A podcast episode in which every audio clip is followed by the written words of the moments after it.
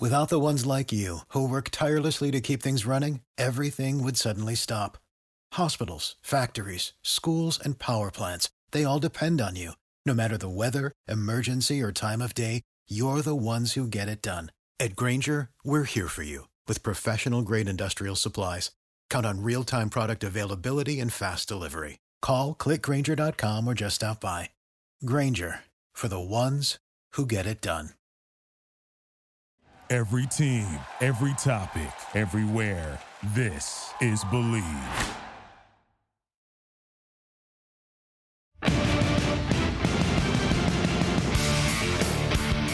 Hello, Raider Nation. Welcome to another edition of Bleav in Raiders podcast on the Bleav Podcast Network.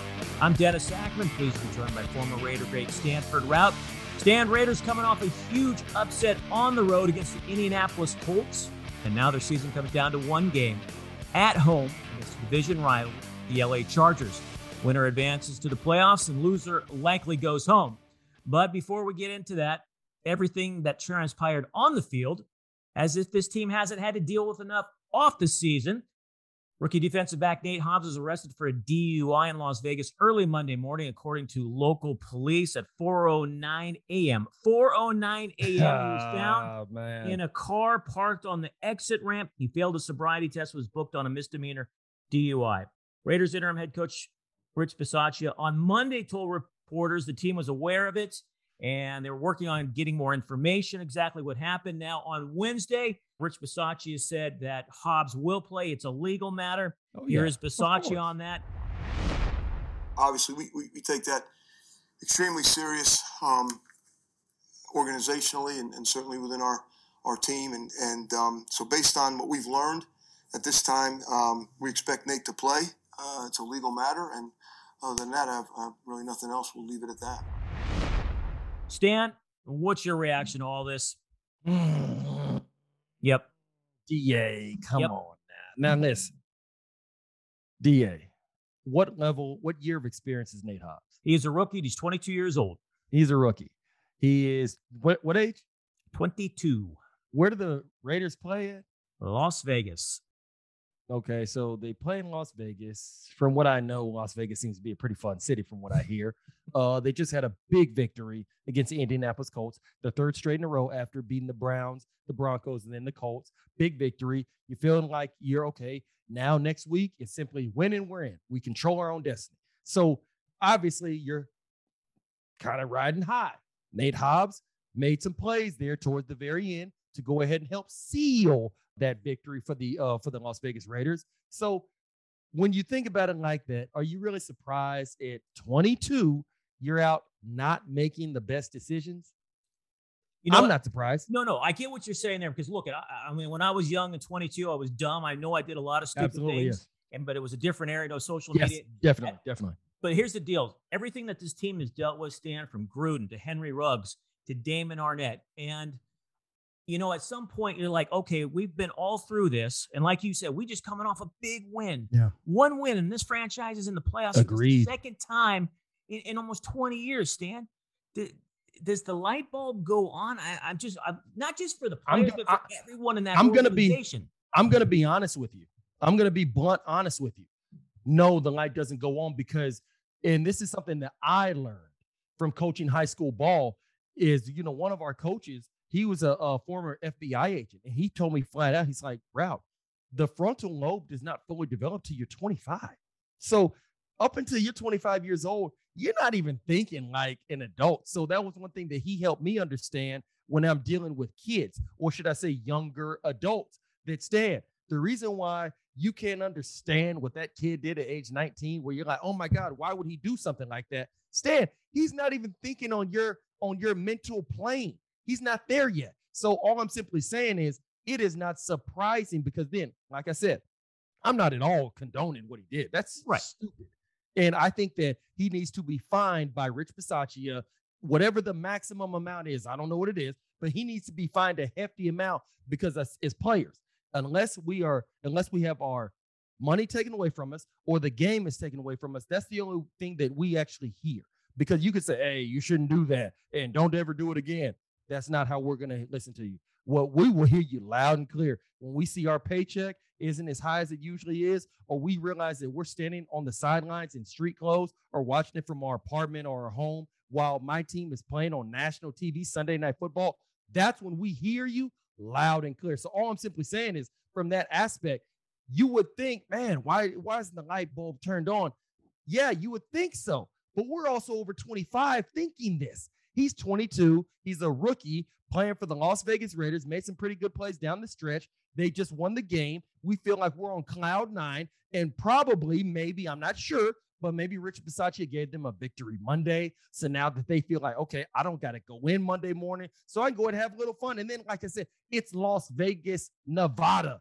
Trust me, the good Lord knew what he was doing, not making me a Las Vegas Raider. I'll tell you just like that right now, DA. It's a good thing that God had me out there in Oakland, California, right next to the city, San Francisco, San Jose. You can do a little bit, but not a lot because it's the Bay Area. And then, you know, it's cooler weather, it rains a lot after Thanksgiving all the way to, you know, mid March, things like that. So there's not as much to do as Las Vegas, Sin City. So I'm not by any means condoning it. I'm just simply explaining when you really break it down, young guy, 22, living his dream, big win, made some pretty good plays. He's a rookie. You feel like you're on cloud nine as a man, anyways. Then when I sink some money into your pocket and you're doing what you love to do, not what you like, not what you're okay with, and you're getting paid a lot of money to do it, dude, you feel like you're freaking He-Man. You feel like you're on top of the world. I'm not, once again, I'm not excusing it. No, I'm right. simply explaining it for all the listeners, all the viewers. And that's just really what it comes down to. When you're that age,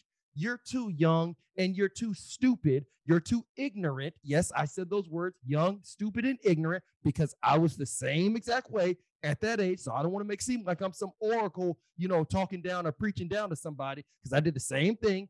But you're just not, you're just not mature enough yet to think on a much higher, more mature, more cognizant, commonsensical type of level. You're just not. And that's the ugly truth about it. Obviously, fans don't want to hear that. The media don't want to hear that. They don't care. But that's really in a lot of ways, man. That's the ugly, ugly, ugly truth about it. All right. Well, we'll see how he plays on Sunday against the Chargers. Now, let's get back to last Sunday's win over the Colts. As you and I predicted, Raiders knocked off Indy in their own backyard thanks to Daniel Carlson's fifth game winning field goal Yeah. this year. Stan, what was your takeaways from the victory? For one, like I said, obviously they were able to come back, prevail, win the game, and it just goes to show, you know, the tail of two has for Derek Carr. You know, he throws inter- interceptions in the first half. The one he threw to, uh, uh, I believe it was uh, Darius Leonard, Pro Bowl uh, linebacker. Man, the way he fell back into that into that open zone was just beautiful. Great play by him. But Derek has to be able to see that. He's got to do better at actually being judicious down the field with his decisions and things like that. I'm not sure exactly what the final total number for Jonathan Taylor was. I forget. I'm not sure if it was over o- 100 yards. It was the first time the Colts had lost. with they've him getting lost this year yards, he he didn't gets get any big ones, Stan. That was the thing. Did a great job. Exactly. And that's what I was saying. I feel like they did a pretty good job against him. I noticed it out of the Cowboys when they did a good job against the Cowboys against the run, obviously against Nick Chubb and the Cleveland Browns against the run. So I figured I don't think Jonathan Taylor's going to go and have 170, have 180. I feel like they're going to do a decent job. Obviously, coming up with the big plays with Hunter Renfrow, him and Kenny Moore, the Pro Bowl uh, nickelback for the Colts. I feel like he stepped up big. That uh, that throw, the final throw that Derek Carr made, stepping up in the pocket, being able to elude the sack from Darius Leonard. We need that, Derek. We need that out of you from the first play of the game all the way to the last play. It can't just be these four quarter comebacks that he's able to go ahead and produce this magic. Because if you start with that magic in the first quarter, we don't even got to worry about these four quarter comebacks. But obviously, like I said, you know, hindsight is 2020. It's very easy to be a Monday morning quarterback. So me sitting here in my armchair, it's easy for me to say that. But just the resiliency. Uh, it seemed like the Raiders never lost hope. They kept believing, like, hey, you know what? We can do this. We can do this. We can do this. Somebody's going to make a play sooner or later. Somebody's going to come up with a play, and we're going to get back in this thing. That to me was the most telling. But you know, offensively, defensively, special teams, you know, like I said, Carlson, man, you you got to give everything to him. Uh, that dude's got ice water in his veins, and I have a feeling that he's going to have to make some big kicks on Sunday night to beat the Justin Herbert led Los Angeles Chargers. Because, like I said, I think when you're going against a big, strong arm quarterback like uh, Justin Herbert, and you already know that the Chargers got those big guys within Keenan Allen and with Mike Williams and so many and Hunter Hunter Henry and so many of those guys. Like man, like you're gonna have to make sure that you can match them blow for blow. So going to, going back to the Colts game, obviously they have more of a watered down offense. than lean on the run game. They want timely throws out of Carson Wentz. They're not going to put it in his hands too much to win the game. They're going to rely on the defense and the run game. I don't think you're going to be able to be able to have that same formula against the Chargers because they're more up tempo. They believe in their quarterback. And this team goes by the way of the quarterback with the Los Angeles Chargers as opposed to Jonathan Taylor for the Indianapolis Colts. But nonetheless, I think that was a great victory. It brought a lot of hope to the, to the Raider Nation. And we are now in week 18, game 17, and there's still a, a very good chance of making the playoffs. And it's simply just win and you're in. You don't got to worry about this team over here. Hope this team only loses by seven points or this team wins by eight points. All you gotta do is beat Justin Herbert, and you're in the and you're in this thing. Control your own Can't destiny. for- yeah, can't ask for anything more.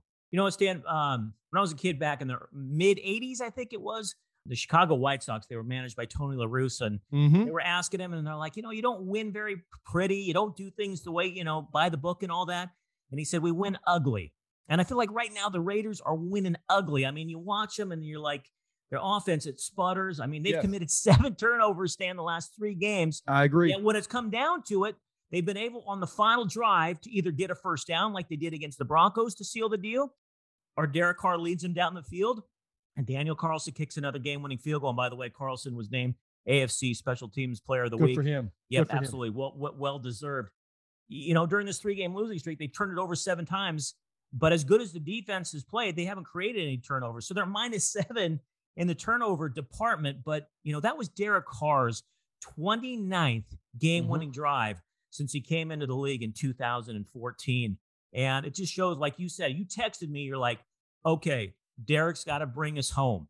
He's got to. And he No did. doubt about it. Yeah, he he's did. got to bring us you home. mentioned that throw. If you look at the end zone view of it, when the pass to Hunter Renfrow on third down, he steps up in the pocket. He's getting hit and he's falling down, and he still throws a strike to Absolutely. Hunter Renfrow.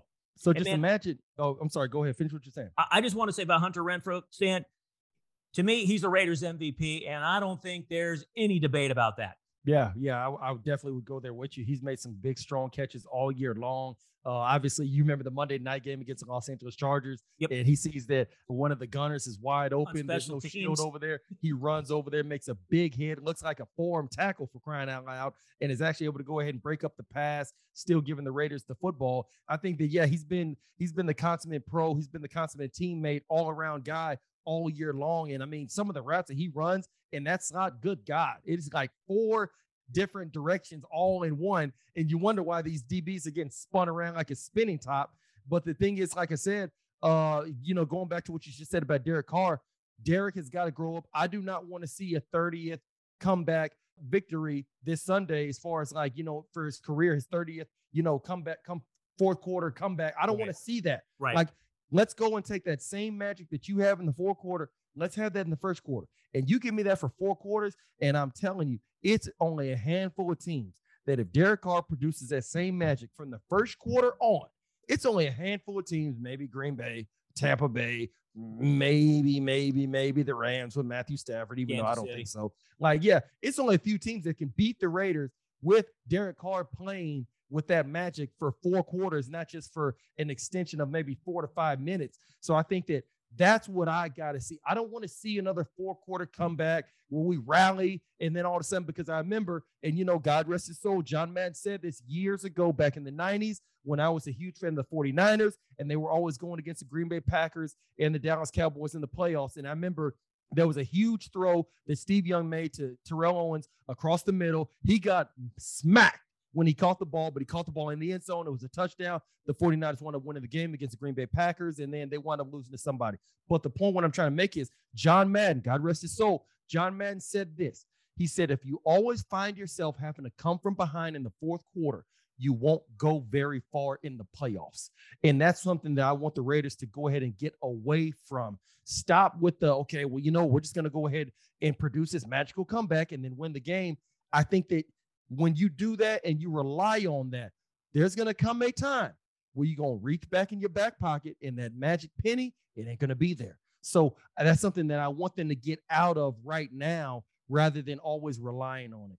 All right, I got another little John Madden stat for you. I gave you one last week. His last playoff victory was against the then Baltimore Colts, right, Stan? Yeah. I got mm-hmm. another one for you. Ready? oh, okay, here we go. This Sunday, when the Raiders face the LA Chargers, and by the way, the Chargers are three point favorites, on 45 years ago to the date, January 9th, the Oakland Raiders and John Madden won their first Super Bowl, beating the Minnesota Vikings 32 to 14 in Pasadena. Stan will be 45 years to the day. To the day. Oh wow, wow! How about that, that one? Yeah, that definitely is like another uh little another omen. Gem. Come on.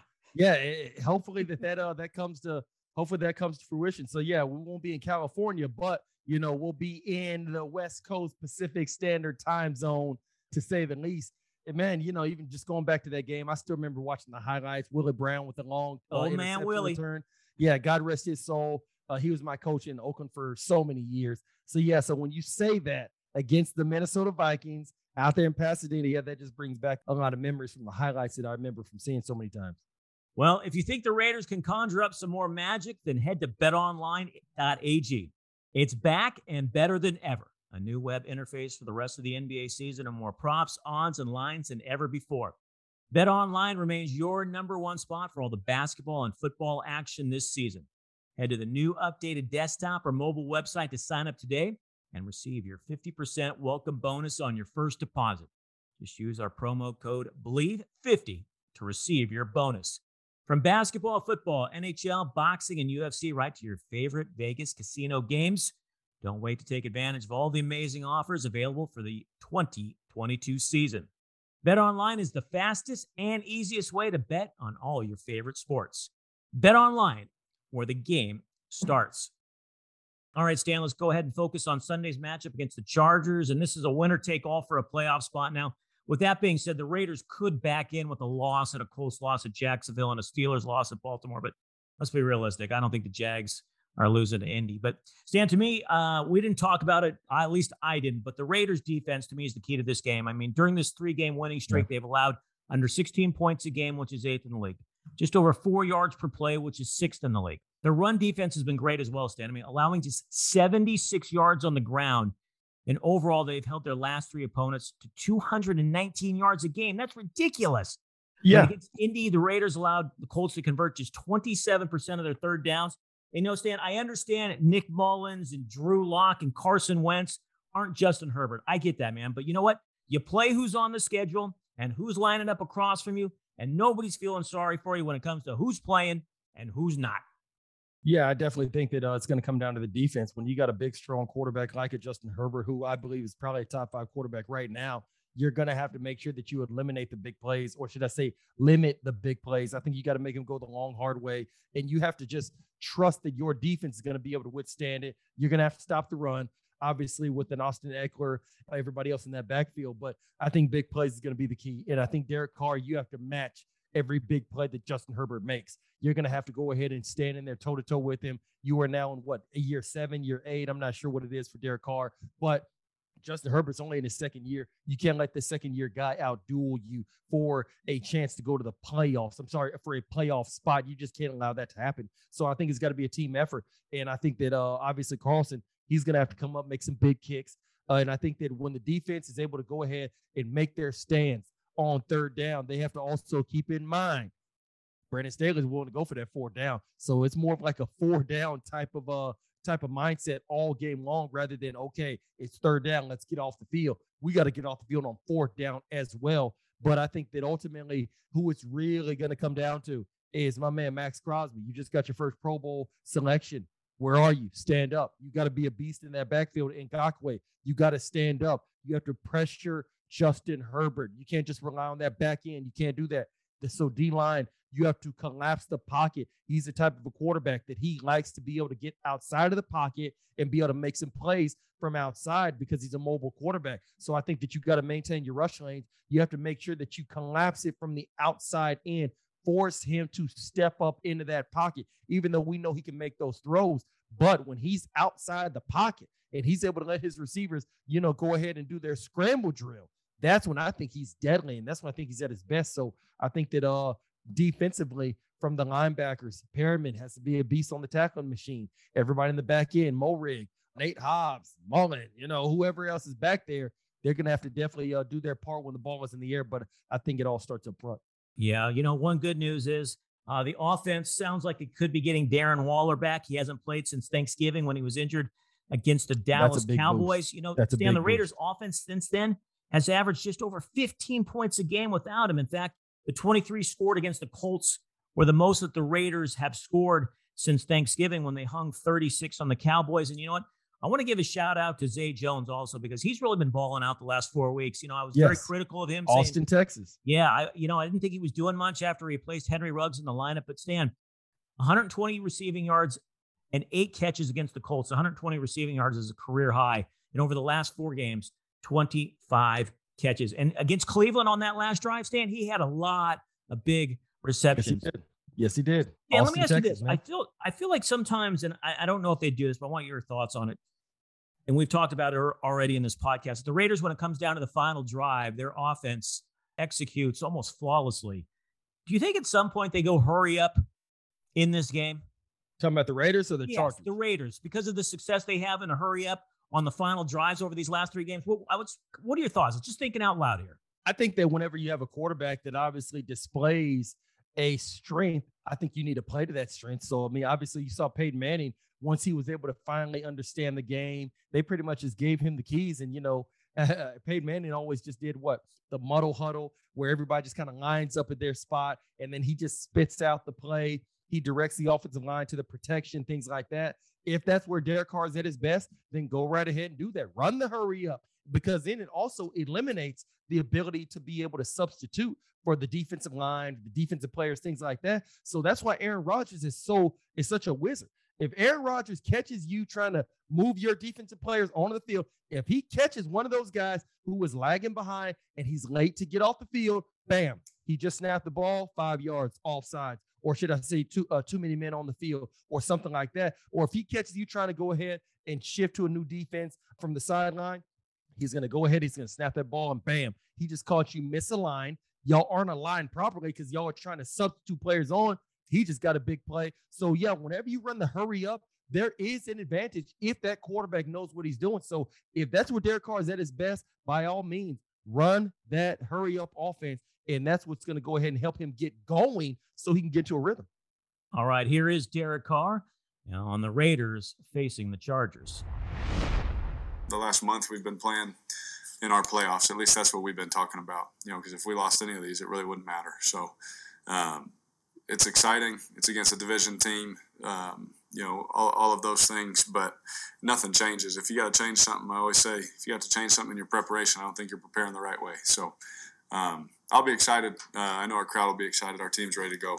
Um, it'll be fun hopefully I speak for everyone, but for me, I'm not even going to watch anything. I hope the TVs are all off. I hope no one's watching, and I hope our complete focus is on winning the football game. You know, and if if we can, you know, keep that, and someone comes up to me and says, "Hey, we're in," you know, be like, "Oh, okay, great." You know, I still want to go out there and still want to beat the Chargers. You know, I never, you know, I never, you know, someone said, I I think someone said we can just take knees and tie if that's the scenario, and I was like, well that sounds good to you, but I don't want to. I don't want to tie these guys either. So, you know, to me, it'll be full focus on beating the Chargers, um, and, I, and I'm pretty confident that's how our whole team feels. No matter no matter what, you know, you you know they, they beat us last time. We, we kind of just want to play this game.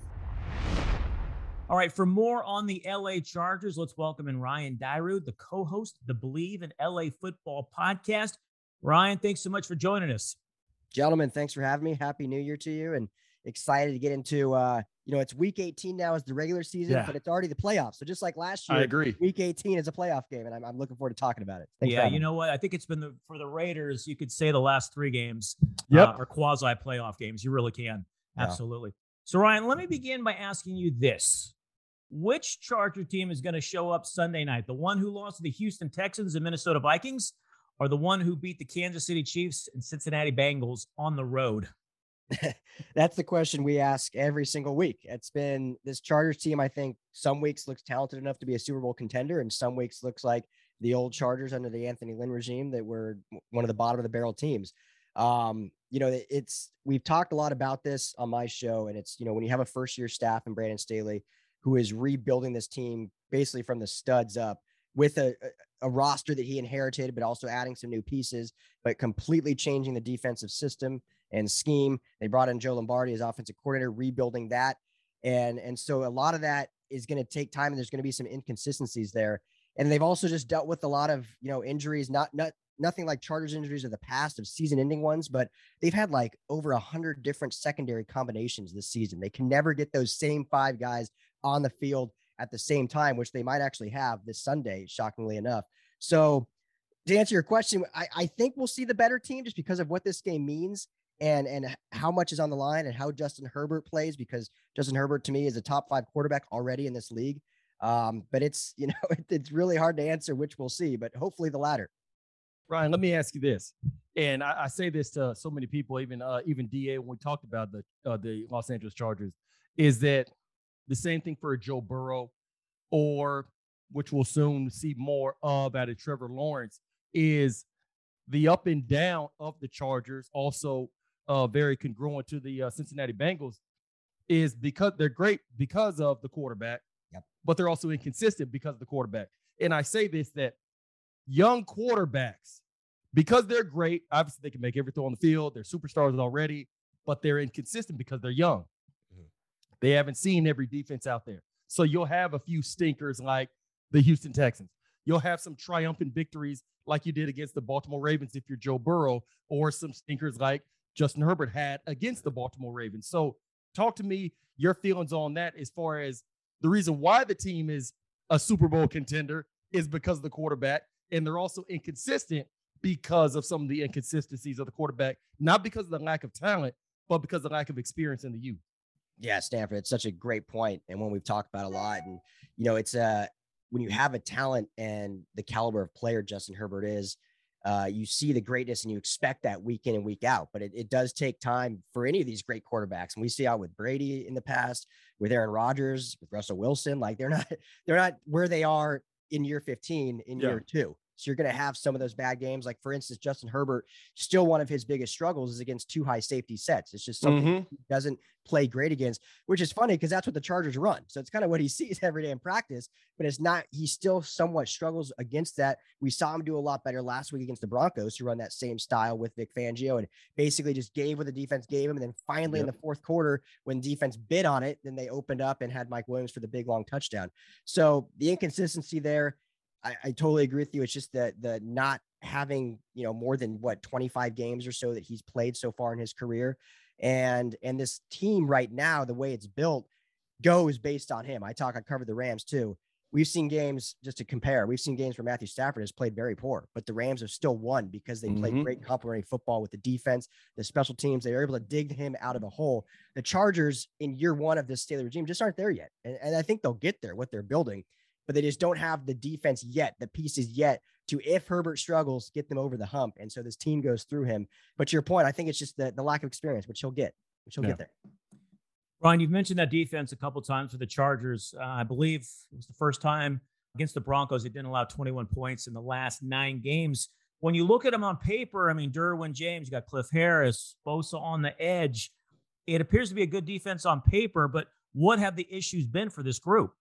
Well, one I, I mentioned before was it's just the inconsistency of starters. Uh, you know, it seems like Nasir Adderley and Derwin James are the two starting safeties. They've played like one game together. One yeah. of them is always out. So having those two guys is huge. Alohi Gilman, the backup safety, has been out most of the year. Um, so they're they're plugging in different guys. Mark Webb, who they drafted, has missed the entire season.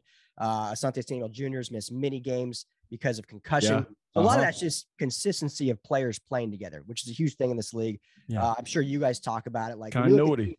Yeah, oh, continuity and health. The teams in the playoffs, I know people say, well, you can't use health a, as an excuse, but the 16 or 15 teams or whatever that make the playoffs are usually the healthiest teams. Yep. Just the way it No rolls. doubt about it. It's a fact. No doubt about it. So, so that's been one. And then two, um, Justin Jones, again, going back to health, Justin Jones in the middle is so important to this rush defense. When he is on the field, the Chargers defense gives up about 3.2 yards a clip. When he's out of the lineup, over five yards a clip. Oh, so wow. it is huge about what Justin Jones means to this defensive line, and he'll be good to go Sunday. So that certainly helps their chances. Hey, Ron, I want to go back to the first meeting between these two, and the Chargers ran all over the Raiders. I believe they ran for nearly 170 yards, and it appears after that game, the Chargers' running game kind of disappeared, but then it's had a resurgence here lately. What's been the key to the turnaround for the ground game for them?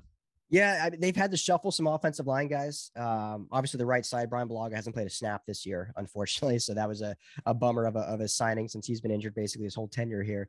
Um, but, you know, just getting guys acclimated on the offensive line. Um, they've had to, you know, have some COVID issues, but then also Austin Ekeler has has been a little banged up here and there.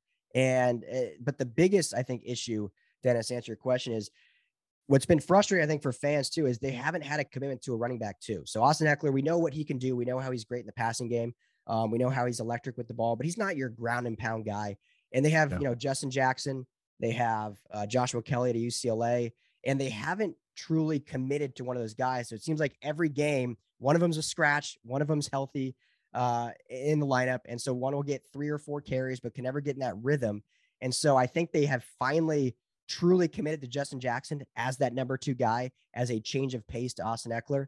Um, and then other times too, certain games they've just fallen behind and they've they've had to rely on Justin Herbert to throw them back into games. So, um, but I think really committing to that RB two that they can really, you know, give the rock to outside of Ekeler has really helped them open things back up, Dennis, like they were in the beginning of the season.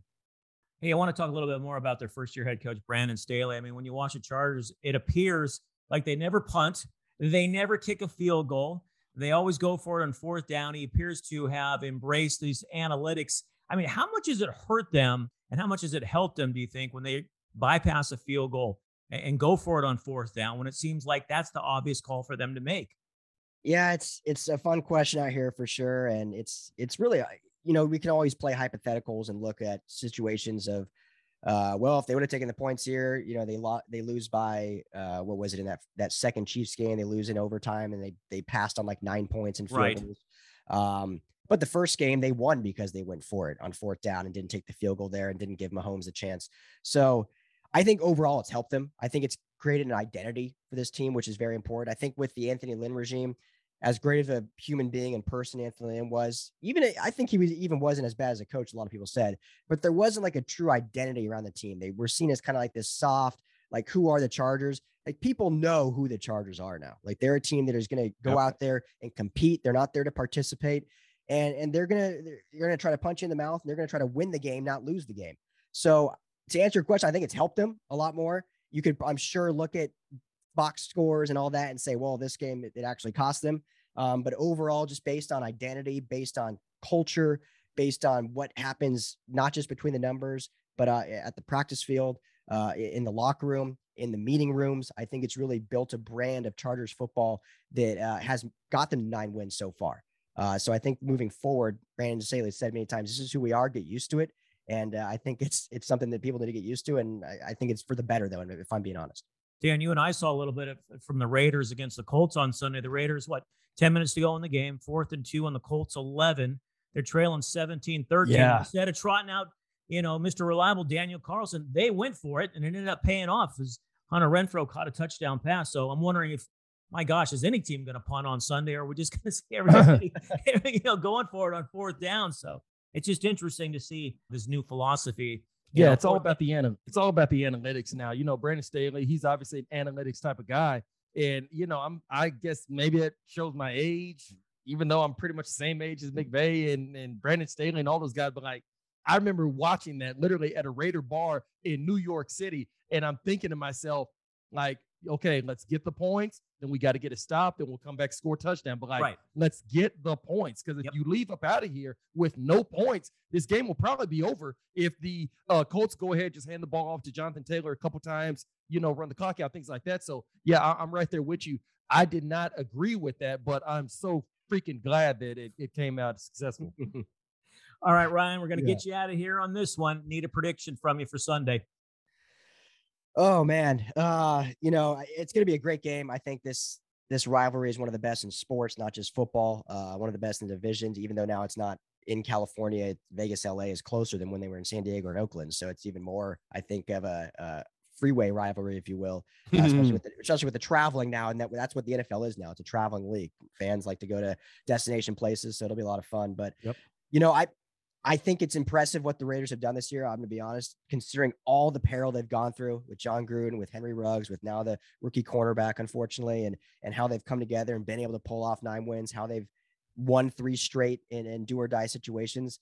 Um, but I just think it, the buck stops here. I think the Chargers are too talented. Everyone's back healthy. I think uh, that they've had missing in the past a few games. Uh, they're they're fully healthy basically on defense. They're pretty healthy on offense, and I think Justin Herbert over Derek Carr in this one. We saw the I'm in game in Vegas last year. I think it's going to come down to a situation like that again. What's funny though, and I'm curious your thoughts. If this game gets to overtime, I know coaches will, will say, no, we're here to win. But if it gets to overtime, why not go for the tie and both teams get in? Who knows what happens? You never know. Oh, so so oh, so wait, wait a minute. So obviously, there's a whole lot of things got to happen for this for this to happen. But are you saying so? If both if it winds up in a tie, both teams would uh. but I think the Colts have to lose to the Jaguars. Yeah, which is very unlikely. Yeah, That's not. Yeah, yeah. I think we can mm-hmm. all agree that uh, that is very very. Although Somebody pointed out to me the Jags did beat Buffalo, but I'm like, I just cannot. And and also, and remember what I told you, Da, just what two weeks ago. I know.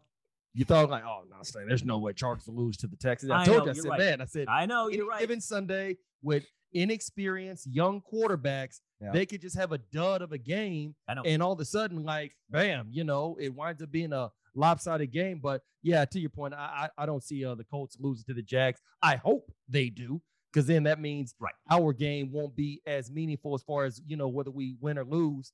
Uh, but yeah, nonetheless, like I said, uh, I, I see the Colts beating the Jags. All right, Stan. Well, 11 years ago, and I know you remember this unfondly. The Raiders went into the last week. All they had to do was they had to beat the Chargers at oh, home in Oakland. Oh my goodness! And the Broncos also. Ryan, I know you probably home. remember this game also. Yeah. And of course, the Broncos lose. And what do the Raiders do? You guys lay an egg, Stan, and you miss the playoffs of 2011. But you know what? I think I think it's just different this year. that I was what all three teams were eight and eight. 2011. I know we went eight and eight. I, I think, think, all the, three teams were eight and eight, right? Yeah, and the Broncos won the yeah. tiebreaker at eight and eight. Yeah. They Damn sure a home game against the Steelers.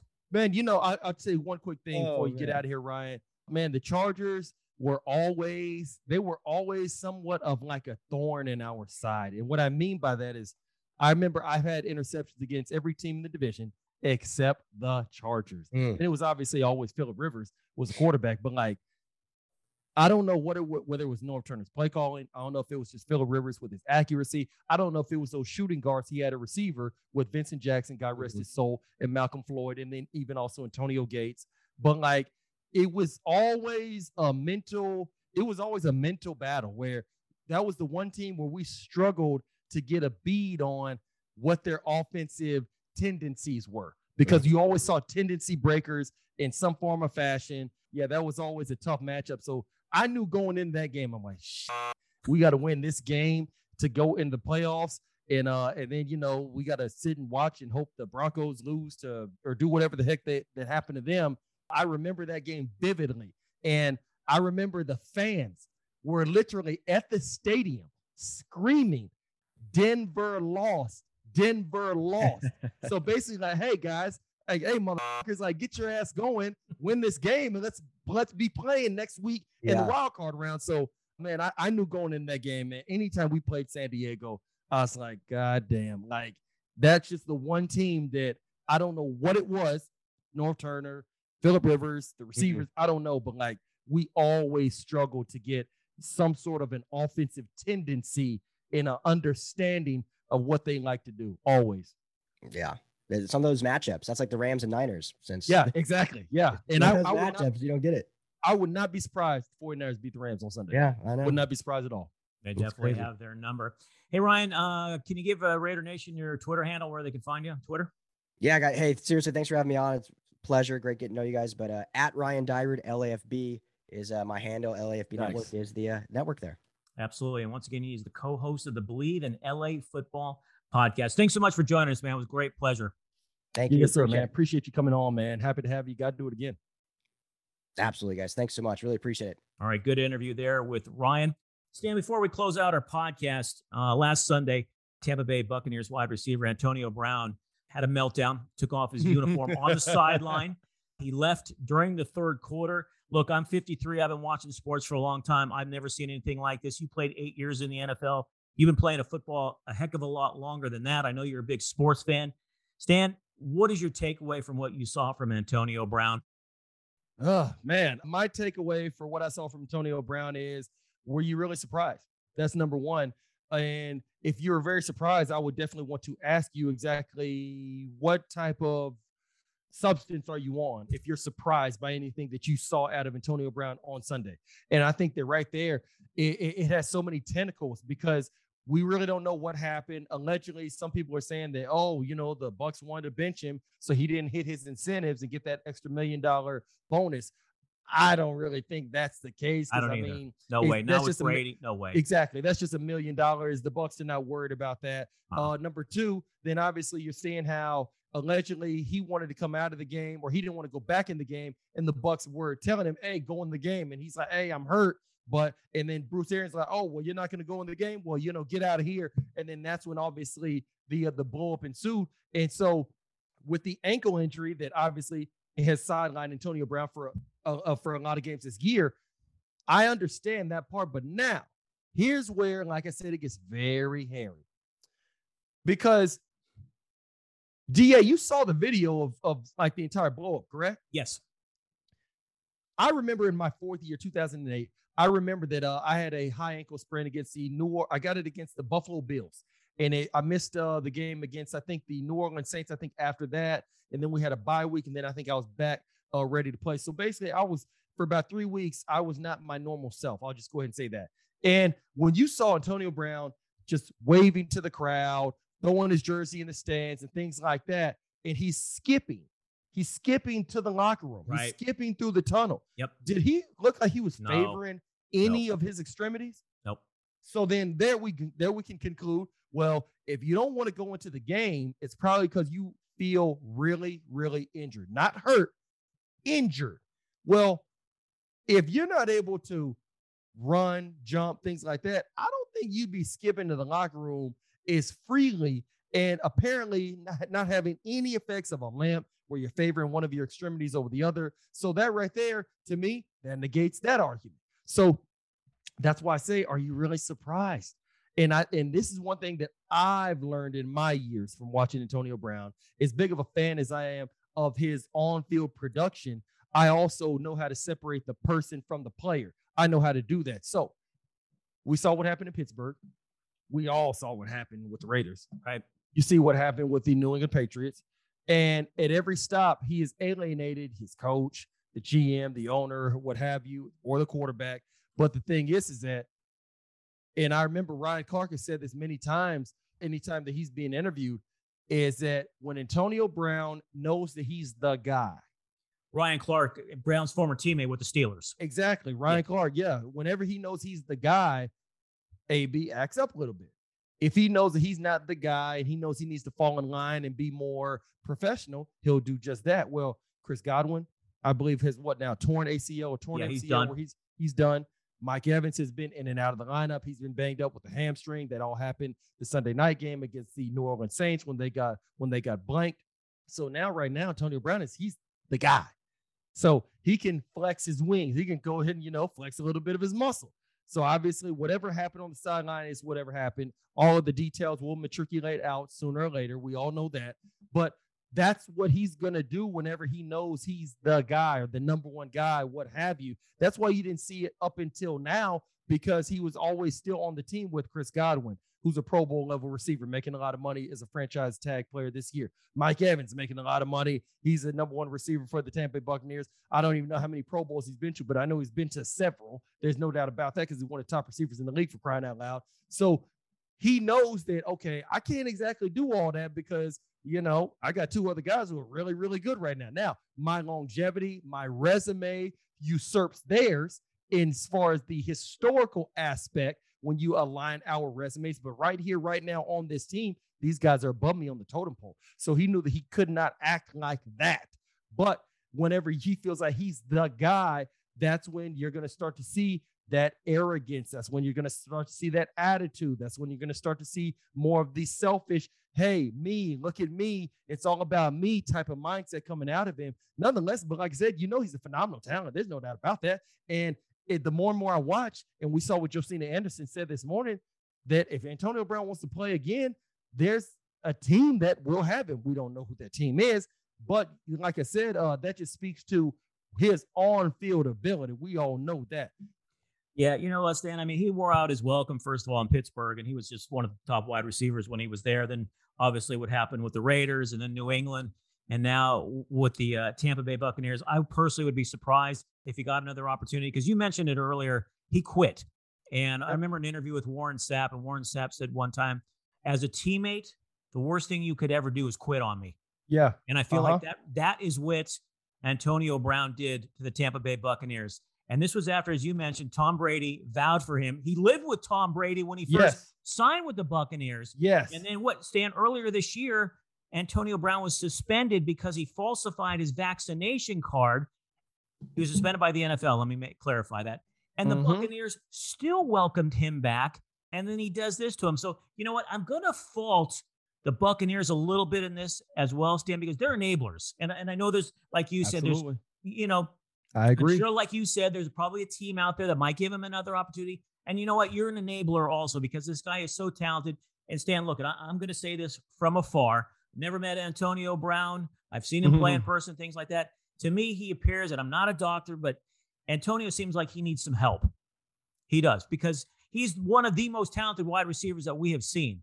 But he self sabotages himself wherever he goes. He's worn out his welcome in four different places and let's face it, he did it in a short amount of time in Oakland.